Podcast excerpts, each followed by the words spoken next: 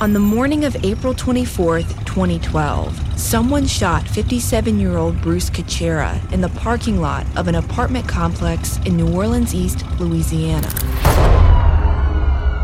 Businessman, baseball coach, and beloved member of the Covington community gunned down. Who could have done this? Why would they have done this? Oh my God, you're not going to believe it, but Bruce has been killed. killed, killed. From the start, all clues pointed to one motive. Police say he was just in the wrong place at the wrong time. We believe that there's people who can give us good information. We also want to rule out whether or not a robbery was involved. A random shooting in a rough neighborhood in one of the most violent cities in America. It didn't surprise anyone. New Orleans is, is averaged anywhere between one hundred fifty to two hundred twenty, two hundred thirty murders a year. Neither did the fact that the case has gone unsolved for eleven years. After all, crimes like this where a person was just in the wrong place at the wrong time and had no connection to their killer can be notoriously hard to solve. I cannot believe somebody can take somebody's life and just get away with it scot-free. But this has been my driving question. Is that what really happened? Or are the answers to Bruce's case right in front of us, if we know where to look and who to look at? They took his wallet and his phone, but then never tried to use anything in the wallet. It just doesn't make any sense. I was convinced it was not random. It got to a point where N O P D was really telling us, look, this is one hundred percent. They were like, this is one hundred percent not a random thing. This, he was set up. There was a paper. He was supposed to meet somebody. That person's never come forward. After more than a year investigating the case, it's become clear the whole story has never been told. Nobody around there killed him. He was dead before he got there. He just didn't know it yet.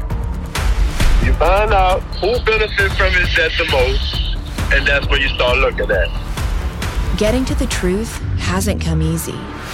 And I think that's exactly how some of the most powerful people in Louisiana want it to stay. I'm not interested in giving no kind of interviews, ma'am. And please don't call me anymore. Saint Tammany is one of the richest parishes in the state and one of the most corrupt. The people with all the evidence and the tapes and all this other stuff, it's like they're not doing anything.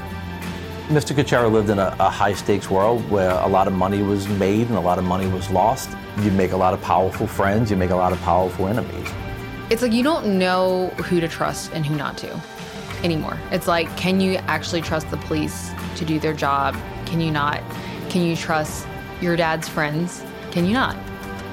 This season, I'm digging deeper than anyone has ever dug into the complicated life of Bruce Cucchiara.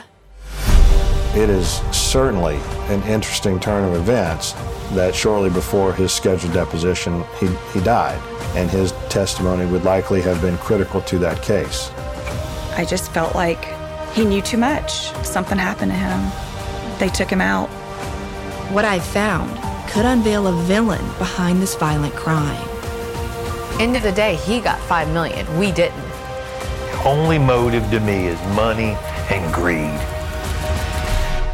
Justice might not happen today, or it might not happen tomorrow, but the Bible says justice will roll like a river.